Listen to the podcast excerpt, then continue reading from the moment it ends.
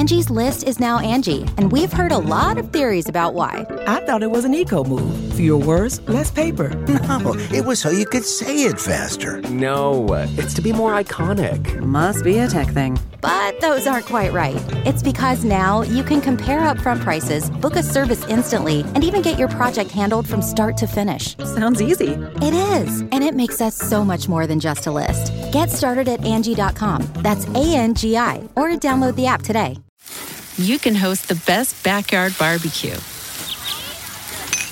When you find a professional on Angie to make your backyard the best around.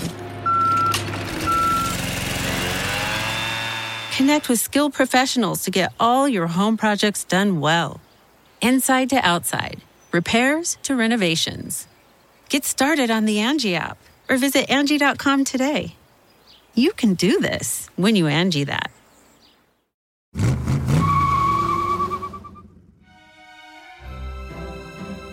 Automotive enthusiasts are some of the most opinionated people on earth.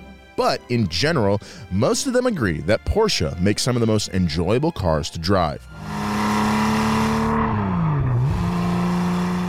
Everyone from Jay Leno to Jay Z has praised the German brand for being consistently tasteful and extraordinarily fun behind the wheel. Porsche has such panache that it's easy to assume they've been a rock solid luxury import since the beginning. They're owned by Volkswagen. They have a stellar racing resume, and they're one of the most respected brands by aficionados and casual drivers alike. But it wasn't always that way. Did you know that Porsche has been on the brink of bankruptcy not once, but three times since they began production?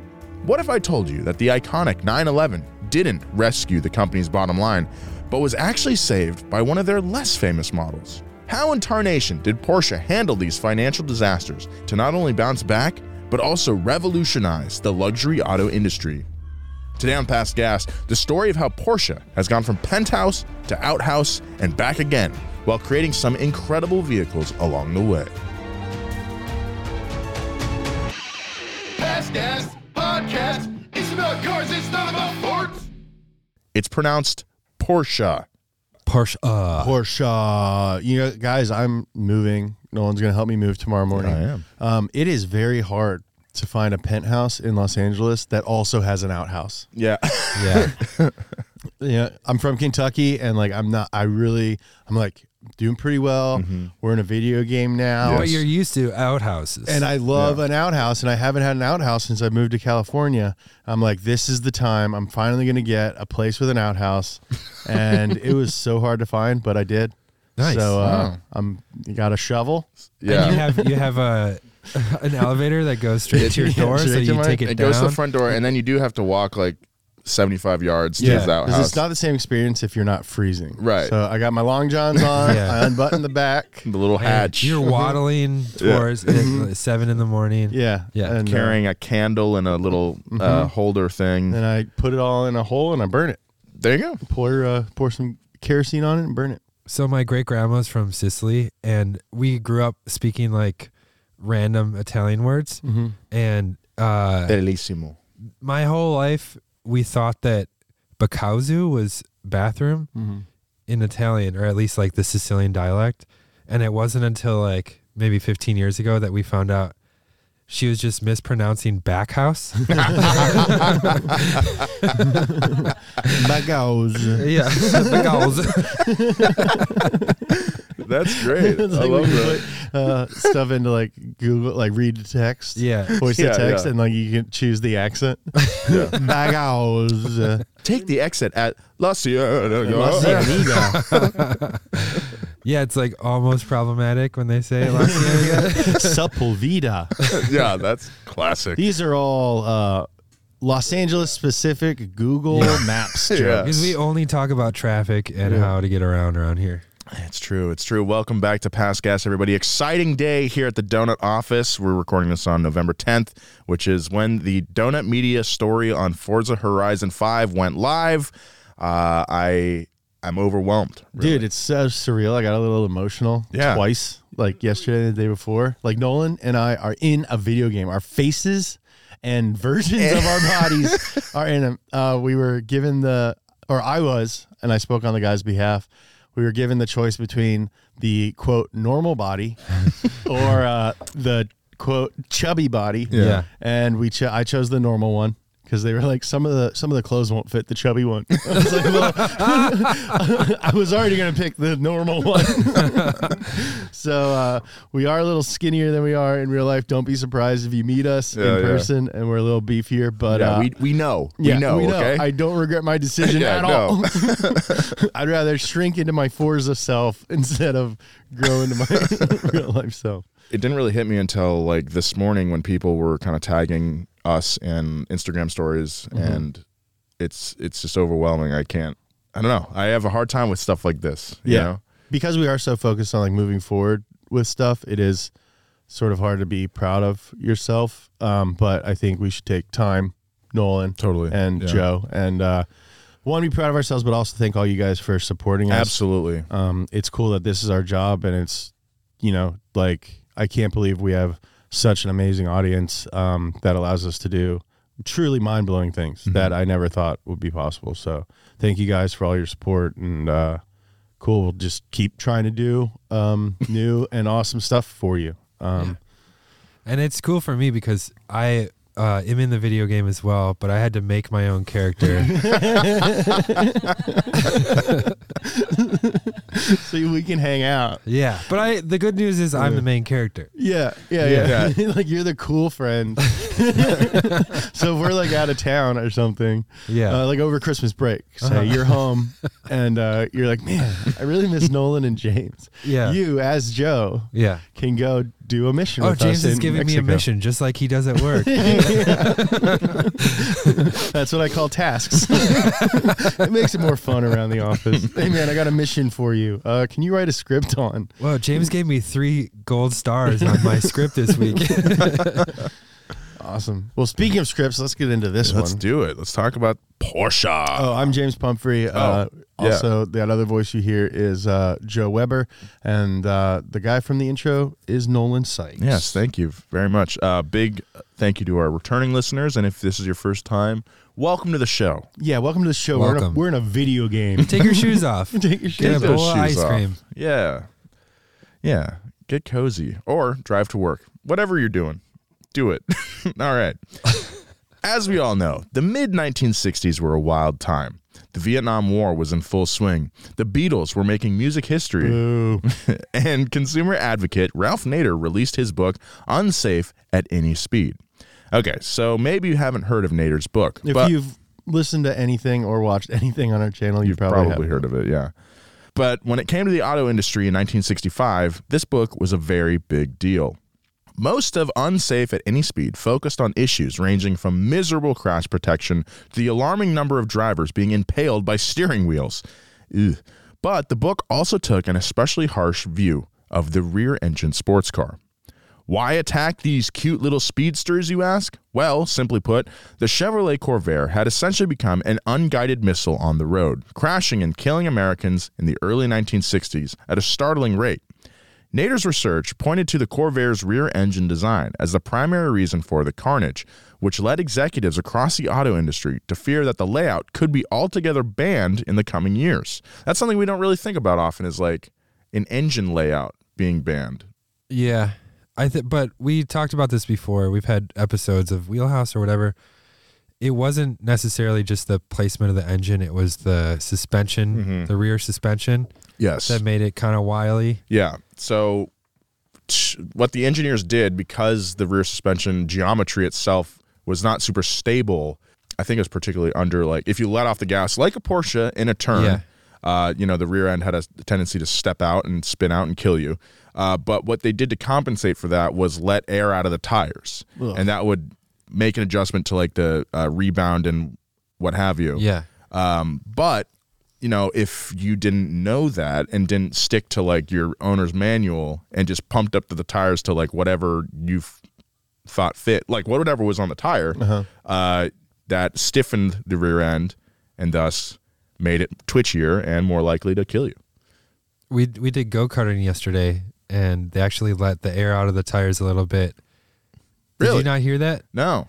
Oh, someone asked it as a joke, like, "What's the psi on the tires?" And the guy was like, "Well, actually, 34 and 32, whatever." And he was saying that people were getting much better times by letting out Oh, four or five psi. Of course, yeah. Yeah. Probably wouldn't have been skittering all over the place and understeering like a, a madman on those Yeah, things. that was a lot of understeer. Dang, dude, I wish I wish we asked earlier. Anyway. Yeah, man. Let's talk about this for longer. Yeah. Okay. Sorry. anyway, one company that was really sweating after Nader's book was Porsche. They released their flagship model, the 911, only a year before. And while their rear engine coupe was an immediate hit at the racetrack and with consumers, if the laws changed in the US, their most important market, they would be in dire financial straits. I love Dire Straits. Me too. You guys like that band? Good band. Uh, yeah. But first, let's roll back the clock and get a quick hit of Porsche history so we have some context. Porsche was founded in Stuttgart, Germany in 1931 by Austrian-born mechanical engineer slash friend of Adolf Hitler, Ferdinand Porsche.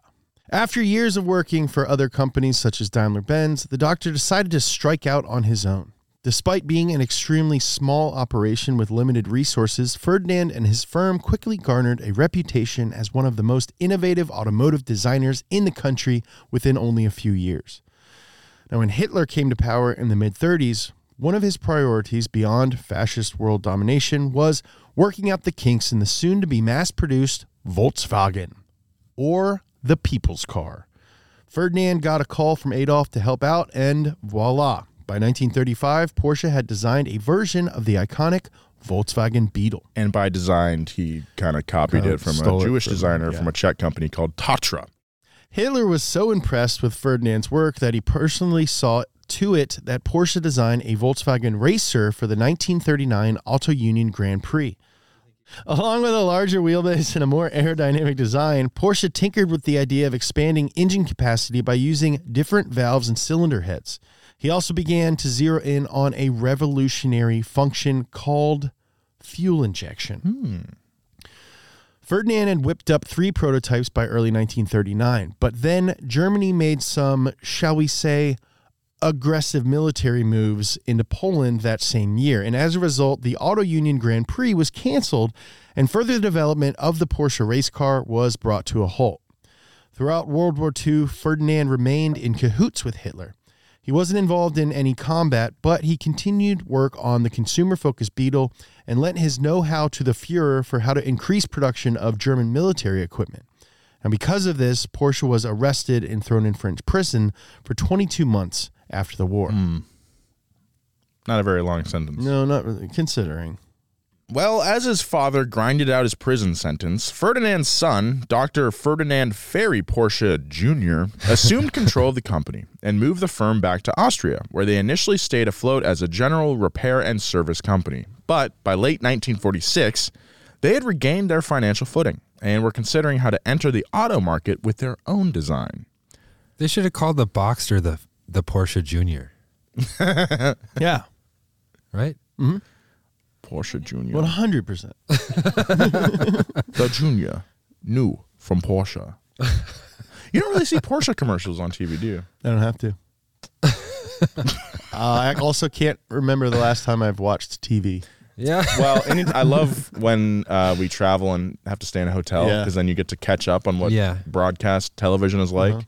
And it's dire. Yeah, if you like for anyone complaining about the number of ads in a YouTube video, watch cable. Yeah. Yeah, watch uh, Deadliest Catch Yeah. Gold Rush Edition, uh, where they're uh, they have to like survive on their own and mine gold. Yeah, yeah. with Try- crabs. Try, and, try and follow a narrative 45 seconds at a time with nine minute breaks to watch Yeah. Cialis commercials. Anyway, don't see any Porsche commercials when watching Yeah. that. You've been in a Porsche commercial. Yes. Yeah. Yeah. Really? Is that Well- why you brought it up? Well, now So that you Ninja- mention it, no, I mean we did the Porsche spot. That's Oh, right. yeah, yeah. Ferry Porsche decided that if they were going to go pro, they would need to start small and appeal to a very specific demographic: people with money. Ferry researched demand for handmade high-performance machines and eventually convinced a group of Swiss investors to back his fledgling project. Based on the bones of a VW Bug, The Porsche 3561 Roadster hit the streets of Austria in March of 1948 with an adjusted for inflation price of about 42 grand. More like 60 grand with markup today. yeah, they're selling a three five six uh, at ninety nine thousand dollars at this dealership in Ohio. The 356 Roadster had a 1.1 liter four cylinder VW rear engine that could speed the curvy little coupe to over 80 miles per hour. This thing goes zero to 80. Praised for its fantastic handling and eye catching design, the model was an immediate hit. And, true to Ferry Jr.'s frugal vision, a small scale production of five handmade cars per month was off and running by the end of the year. Is the 356 the car that James Dean drove? I was gonna bring it up. I don't think so. So the three five six is the upside down looking bathtub one. Yeah, yeah. I saw one of these in pretty bad shape Yeah. at a mechanic the other day. Huh. The fact that it was in bad shape, yeah, makes me think it might have been real. Because most of them that you see like on the crest or something are replicas. Mm-hmm. Oh, because they're didn't just know that. insane expensive. Yeah. you know. Based on their limited but notable success, Porsche signed a contract with German behemoth Volkswagen Werk at the end of 1948, which allowed the company to expand throughout Germany and Austria. Another sweet part of the deal was that Porsche moved their production facilities to a much larger factory back in Stuttgart, which gave them the ability to manufacture more cars at a faster clip. With an additional 35 horsepower and a few minor design changes, the first Porsche 356 rolled off the Stuttgart production line in 1950. In less than two years, the company celebrated their 1,000th car delivered and had a crew of 200 workers cranking on the assembly line. Again, Ferry Porsche Jr.'s disciplined business plan proved to be extremely successful as the company's reputation for exclusive, high quality machines began to spread. It seems fitting that Ferdinand Sr. passed away that year, as he finally saw his vision from decades prior blossom into a successful reality. By 1952, Porsche Jr. needed a logo for the bare hoods of his car. Like his father, Ferry was a very hands on executive and designed the badge himself. He combined emblems and colors from the coat of arms of both Stuttgart and its state, Württemberg, with the black horse of Stuttgart as its centerpiece. Love horses. I'm going to put a horse in the hood. The logo, Said a bunch of car guys. yeah, Yeah. it's like choose something else. You, do you get it? It's like the modern day horse. no, we get it. The first logo appeared on the steering wheel hub of a 1953 Porsche 356, and it's the same one you'll find on your rich uncle's Porsche today. The mid 1950s saw a boom in Porsche publicity. From 1954 to 56, their cars won over 400 international races. In two years, that's crazy. And the 356 continued to sell extremely well. Another notable Porsche model of the time, one that would skyrocket to infamy, was the 550 Spider. The This ri- is the James Dean one. Yes, mm-hmm. the ridiculously light race car inspired coupe was the one 24 year old James Dean was driving when he died, a car that he called Little Bastard in September of 1955 outside of Paso Robles, California. Despite Dean's tragic demise, his car actually boosted Porsche's popularity. In March of 56, the company celebrated their 10,000th car to leave the production line, and through the late 50s, nearly 70% of their sales came from abroad. Now, just looking at the Porsche 550, this doesn't really look like a car that, like, I'm imagining myself at 24 driving Yeah. a car like this. I'd probably end up the same way. This thing, this thing You've looks always fast. been kind of responsible, though. I know, but Not on track. I mean, yeah, on track. on track, Nolan spun out the other day. I did. Oh. I did. Yeah, It was, it was, it was fun. he I'm- handled it a lot better than I did last time. I'm, yeah, Drove the car home. yeah, this thing's sweet. Uh, to man. find out what we're talking about, check out our YouTube series High Low, where we took two Subaru WRXs, uh, built them into track cars, and I may have totaled one. We'll be right back with more of this story, but first, a word from our sponsors. you can host the best backyard barbecue. When you find a professional on Angie to make your backyard the best around. Connect with skilled professionals to get all your home projects done well. Inside to outside, repairs to renovations. Get started on the Angie app or visit Angie.com today. You can do this when you Angie that. The Angie's list you know and trust is now Angie, and we're so much more than just a list. We still connect you with top local pros and show you ratings and reviews, but now we also let you compare upfront prices on hundreds of projects and book a service instantly. We can even handle the rest of your project from start to finish. So remember, Angie's list is now Angie, and we're here to get your job done right. Get started at Angie.com. That's A N G I, or download the app today. Angie's list is now Angie, and we've heard a lot of theories about why. I thought it was an eco move. Fewer words, less paper. No, it was so you could say it faster. No, uh, it's to be more iconic. Must be a tech thing. But those aren't quite right. It's because now you can compare upfront prices, book a service instantly, and even get your project handled from start to finish. Sounds easy. It is, and it makes us so much more than just a list. Get started at Angie.com. That's A N G I, or download the app today. Porsche knew that with their rising profile, they had to keep their product as reliable as possible. In 1960, the company expanded to more than 1,250 factory and office employees, with nearly 20% of the workforce assigned to quality control. Their combination of performance and reliability led to a company record profit of $108 million in 1960, equivalent to a little over a billion today. Damn. Good lord, son. One billion. Billion. That's With like a Dr. B. Evil money. I know that's that Doctor Evil. Dude, that's a good line. Dr. Evil money. Yeah, I got that Doctor Evil money. The 356 was a bona fide hit, but because it was still similar in design to the Volkswagen Beetle, Ferry Porsche and his team decided it was time for an entirely new model. In 1964, they released a rear engine, two seat sports car with a more elegant look and an air cooled, flat rear engine. They called it the Porsche 911. We talked about this before, uh, but it was the 901. Mm-hmm. But Peugeot sued because they they had exclusive rights to have a zero in the middle of the numbers in all European cars. The introduction of the 911 coincided with the last 356 leaving the factory in 1965. After almost 20 years of increasing sales and a total of 76,302 units produced, the 356 series had more than pulled its weight in terms of raising Porsche's reputation as well as their bottom line.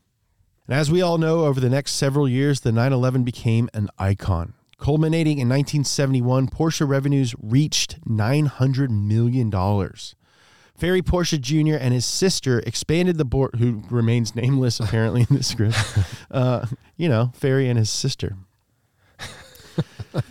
Ferry Porsche Jr. and his sister expanded the board of directors, and in 1973, the firm went public under the name Porsche AG, which of course stands for Porsche Auto Group. Hmm.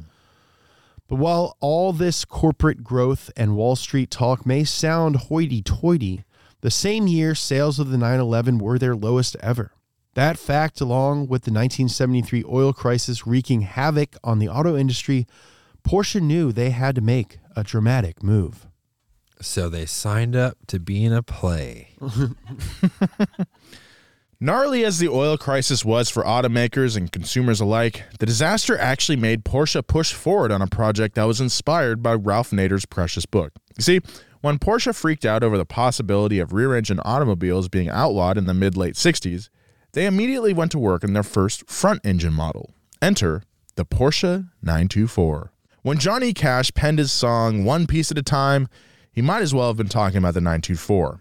This Frankenstein of a speedster took the four cylinder engine from an Audi 100 sedan, a Volkswagen Rabbit's MacPherson struts, and the rear suspension that was very similar to the Volkswagen Super Beetle. And that's because the 924 was originally intended to be Volkswagen's flagship sports car, codenamed VW Project 425. But due to the oil crisis and a change of directors at Volkswagen in the early 70s, they shut down the 425 project and moved forward with the Volkswagen Scirocco instead. Noise. I think I'd like to have a Scirocco someday. I'd like another one potentially at some point. I want a Scirocco and a Mark III uh, Cabrio, like the one that we ruined outside. Damn, dude, you're turning into me. It's not ruined. Why? No, it's nice now.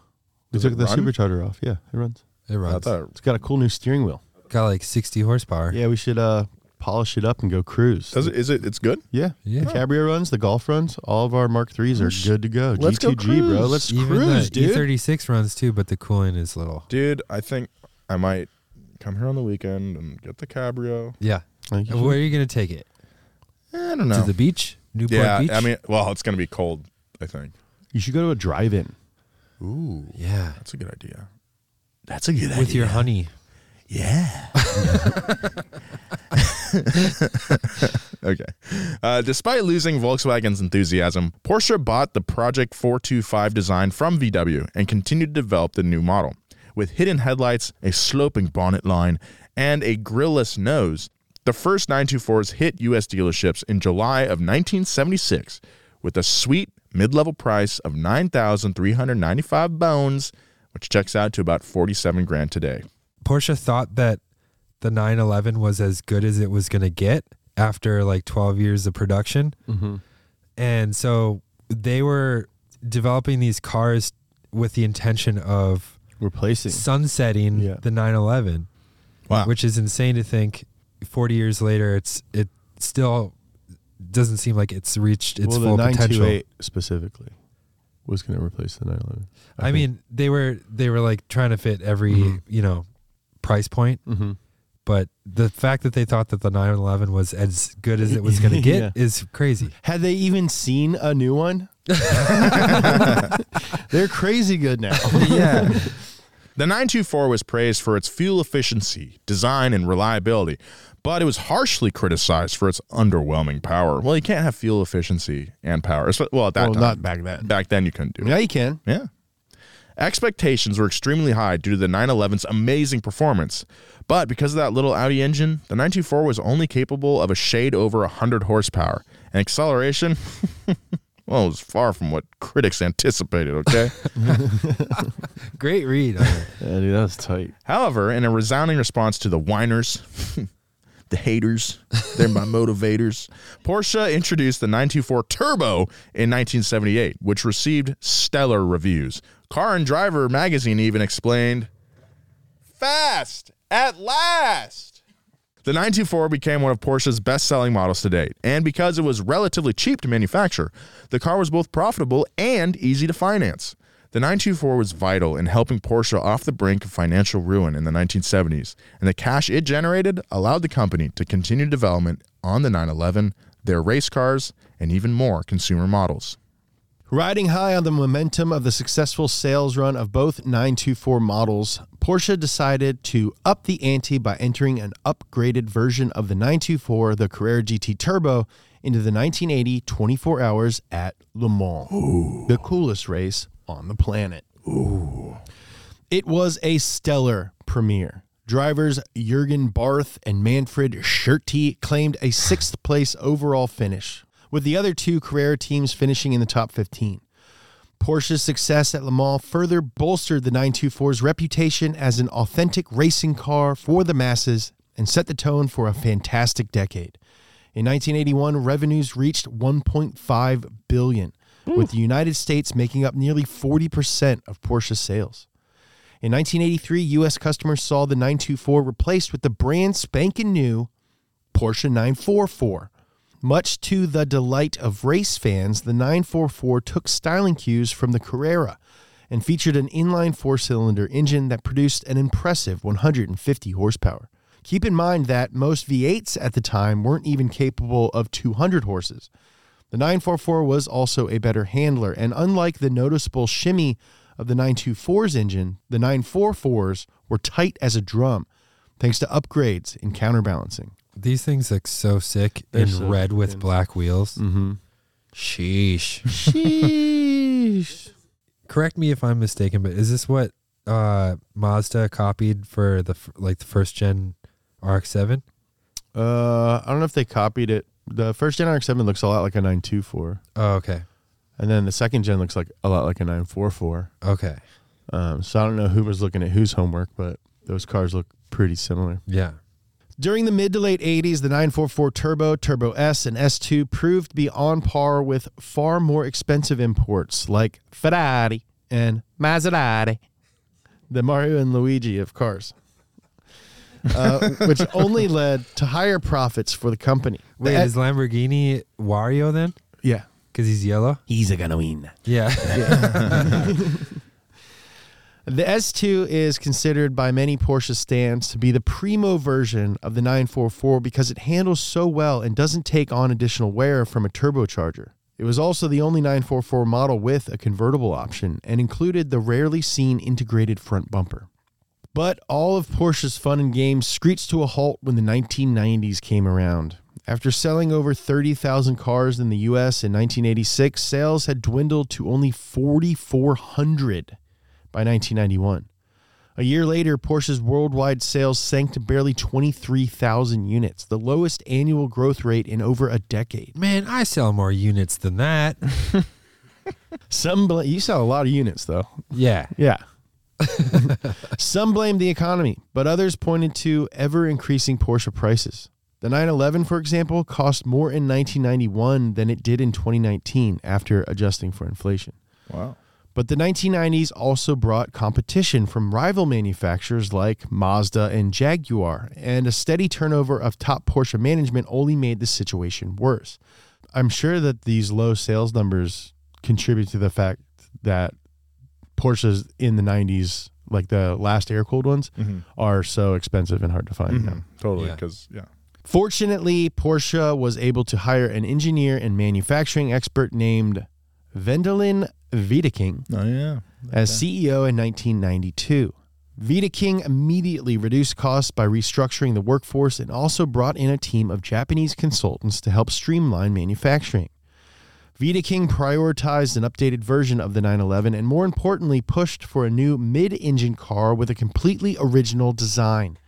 In an attempt to win back consumers in the US, he insisted that the soon to be named Boxster would be priced at less than 40 grand. I think I remember reading about this guy and they had him come to the factory at first and the way that they were assembling Porsches was so archaic where it was uh-huh. like they didn't have a conveyor belt or anything. The engineer would like go over to a shelf, mm-hmm. look for the part, take it out and just like install it. and he's like, you guys should just have like What if you only did that? Yeah. And then he does the next thing. And then she does the next thing. yeah. The plan worked. The Boxster entered production in 1996 and was an instant success. Its first year fleet sold out in advance. The Boxster was a savior for Porsche. After three years in the red, the company broke even in 1995 and finally turned a profit in 96. Two years later, at the age of 88, and just before his company celebrated its golden anniversary, Dr. Ferry Porsche Jr. passed away. Fortunately, he could rest in peace knowing that Porsche was back in the black. Sales in the US had climbed to over 18,000 units and well beyond 38,000 worldwide. Boxsters continued to be a massive hit, and in 1999, Porsche introduced a 3.2 liter, 252 horsepower version, which was also well received. That sounds like a little zipper. Yeah, little zipper J- Porsche Junior. They actually had a special run of 20 cars that had his bones in it. Gross. like, not even like in the paint or anything, just like in the trunk. yeah, loose. Jesus Christ. oh God.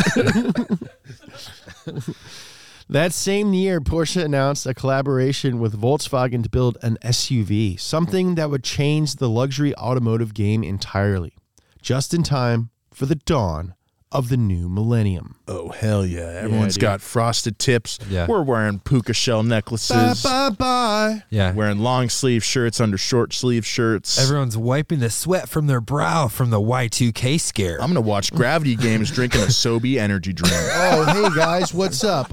I missed what we were talking about because I was out soap shoeing. Sorry, I got to leave the arcade, guys. Next is on. 911 is only a Porsche to me. We'll get back to more past gas, but right now, a word from our sponsors. Angie has made it easier than ever to connect with skilled professionals to get all your jobs projects done well. I absolutely love this because, you know, if you own a home, it can be really hard to maintain. It's hard to find people that can help you for a big project or a small. Well, whether it's in everyday maintenance and repairs or making dream projects a reality, it can be hard just to know where to start. But now all you need to do is Angie that and find a skilled local pro who will deliver the quality and expertise you need. Angie has over 20 years of home service experience and they've combined it with new tools to simplify the whole process.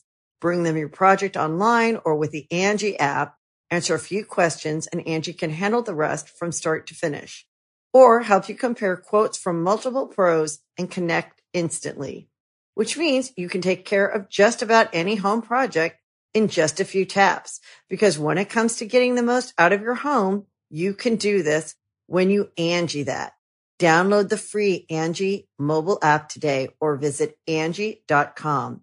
That's A-N-G-I dot com. Hear that? Believe it or not, summer is just around the corner. Luckily, Armor All, America's most trusted auto appearance brand, has what your car needs to get that perfect summer shine. Plus, now through May 31st, we'll give you $5 for every 20 you spend on Armor All products. That means car wash pods, protectant, tire shine, you name it. Find out how to get your $5 rebate at armorall.com. Armor All, less work, more clean. Terms apply. In the model year 2003, Porsche shocked the auto world with their release of the Cayenne SUV. The base model used a Volkswagen derived 3.2 liter V6. The, that's, it VR6? VR6. A first for any production Porsche, with Motor Trend calling it an outstanding piece of work and the best handling, most powerful SUV on the planet. On the planet. Consumers raved about the performance of the Cayenne, especially the turbocharged V8 version, and how it could hold its own against a host of peer sports cars. On the heels of this, I mean, this thing was awesome. Like, you could take the same car, go off, you could drive through the canyons to a trail, and Yeah. do some off roading, and then Mhm. drive through the canyons back. They're super capable off road now that they're you know they've been around for long enough that you can get them for pretty cheap. Mm-hmm. There's companies like Eurowise in North Carolina who actually built my golf, Mhm. um, making some pretty cool off road stuff, and you can build a really cool uh, off road rig out of a Cayenne. Do you know why they chose to name it the Cayenne? Because it was spicy. Favorite spice, yeah. Yeah, because when you drive it, it absolutely blows your ass out.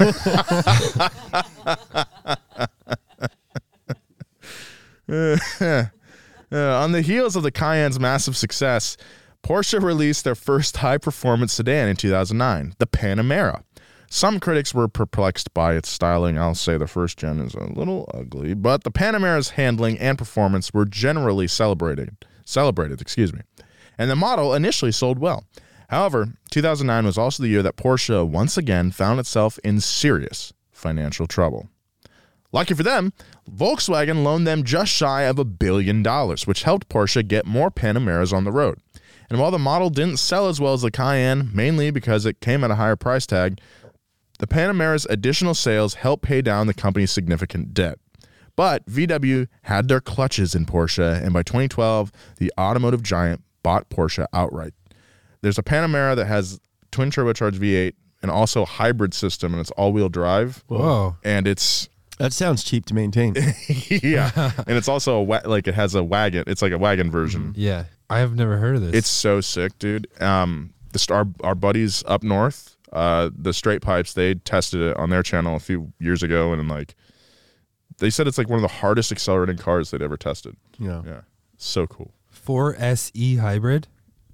Is that could that be it? Uh, maybe, but I, I don't know. Anyway. Sport Turismo. Sport Turismo. Yeah, yeah. Yes, yes, yes. Oh, it's awesome. Would love one. What I like about the current or the last Panameras that they made, they made them look more a little bit more like the Taycan Mhm. styling wise, and it's, It's a great looking car. Yeah. Oh, what is it? Is it a wagon? I don't know. It's sick. That's what it is. Yeah. It's daddy. Uh, the buyout was ultimately a great move for both companies. Porsche gained access to other VW Group platforms like Audi and Bentley, which helped them in crafting future models. Case in point, the Porsche Macan, the compact SUV. Not that compact, really. You It's- know? it's small. It's small, but like, come on. Uh, Max ca- really wants a yeah, Macan. They're, they're cool. It came with a four-cylinder engine, uh, and it sat on the Audi Q5 chassis, but could still romp like a real Porsche thanks to its staggered wheelbase and a Porsche-designed engine in the V6 models, at least. The base model Macan is one of the most affordable, best selling Porsches today, and in the tradition of the Cayenne and the Panamera, its popularity with consumers has helped fuel further development of the 911 and Porsche's other racing cars. Their business model kind of paralleled like Facebook, where it's like super exclusive in the beginning. Mhm. And people were like, "What's that car? I wish I could afford that car." And then they started opening it up to more uh, affordable models and stuff, and people are just scooping them up. It's also like our business model. Like we make a lot of list shows Yeah. and podcasts and wish.com product tests uh, and that stuff all fuels stuff like high low Yes. and money Yeah. pit and uh, the more expensive build shows that we do Yes. Anyway, another notable takeaway from the VW merger is that Porsche has directly influenced other brands as well. The second generation Panamera included the MSB platform, which is the basis for the uh, Bentley Continental GT, and a Porsche developed twin turbo V8 is used in a number of Audis and Bentleys. So there you go. So there you go. The late 2010s saw Porsche heavily invest in the future. By the way of its first purely EV technology, the Mission E. Partially financed by the wildly successful Macan and Cayenne, the four door version of this concept, which eventually became the phenomenal Taycan EV, delivers over 600 horsepower and a range of more than 300 miles. It can accelerate from 0 to 60 in less than 3.5 seconds. It only takes 15 minutes to charge 80% of the battery.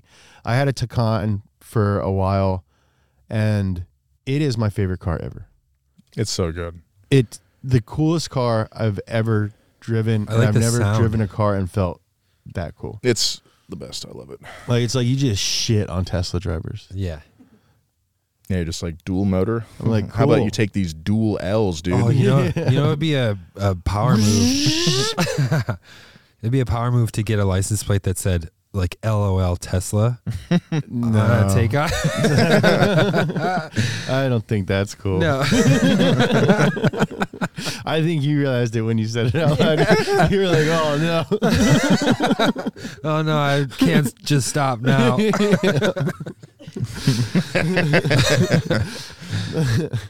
Porsche had invested over a billion dollars into EV development and added 1,200 more employees to their Stuttgart workforce to increase EV manufacturing. The company has also gained a ton of knowledge from its 919 hybrid prototype race car program, and combined with the Taycan success, this avalanche of progress will certainly affect other Porsche models down the line, as well as other Volkswagen Auto Group marquees.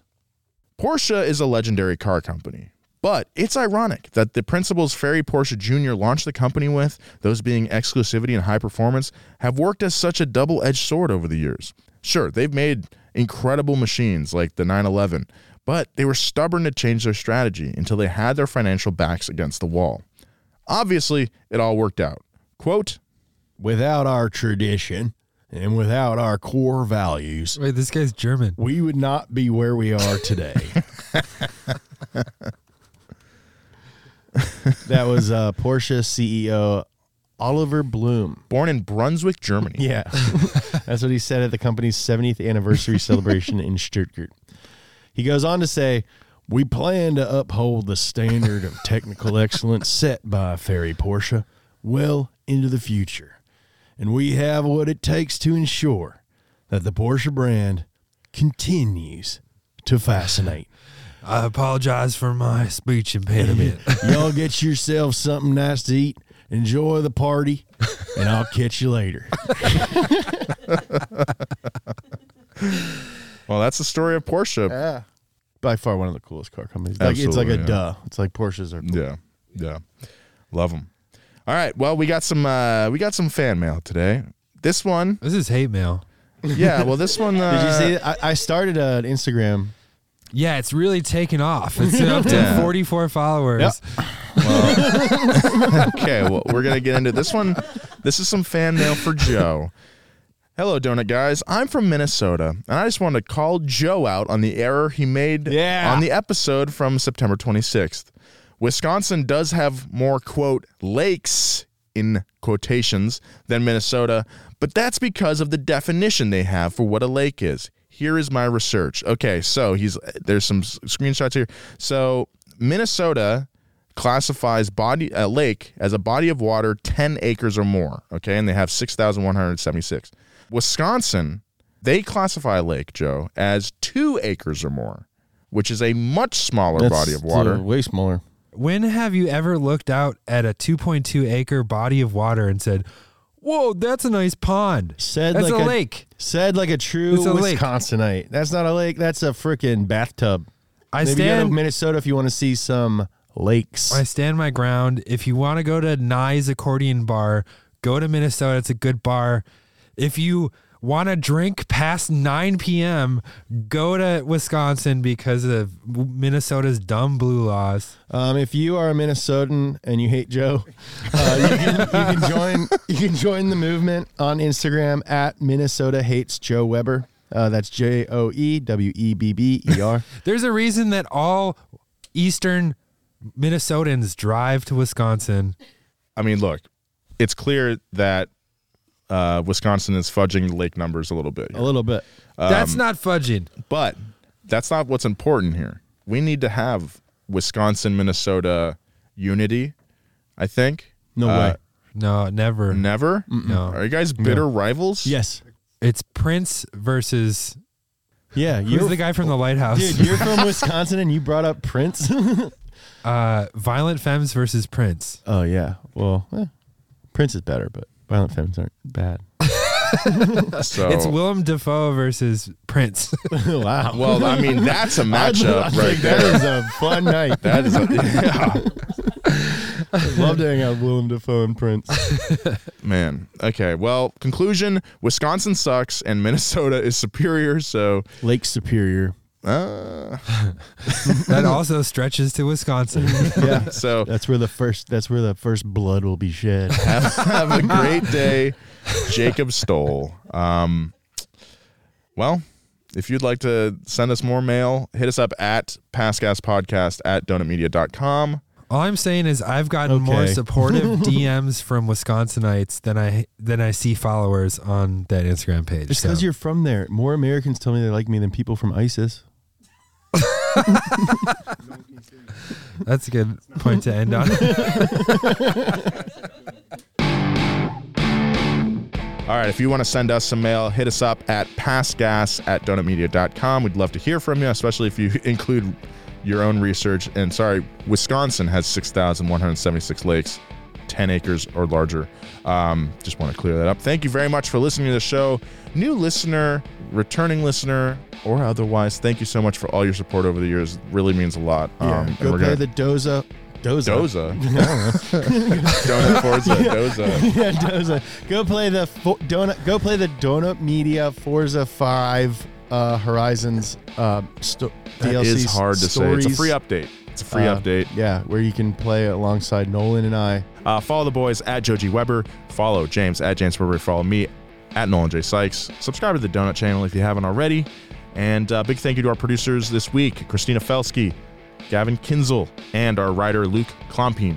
Have a great day. See you later. Bye bye.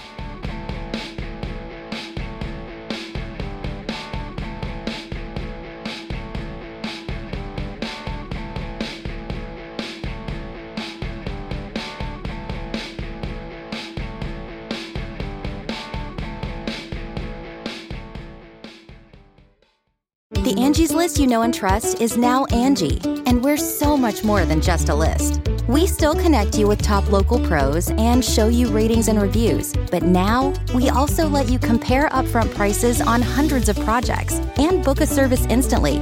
We can even handle the rest of your project from start to finish. So remember, Angie's list is now Angie, and we're here to get your job done right. Get started at Angie.com. That's A N G I, or download the app today. You can host the best backyard barbecue. When you find a professional on Angie to make your backyard the best around. Connect with skilled professionals to get all your home projects done well. Inside to outside, repairs to renovations. Get started on the Angie app or visit Angie.com today. You can do this when you Angie that.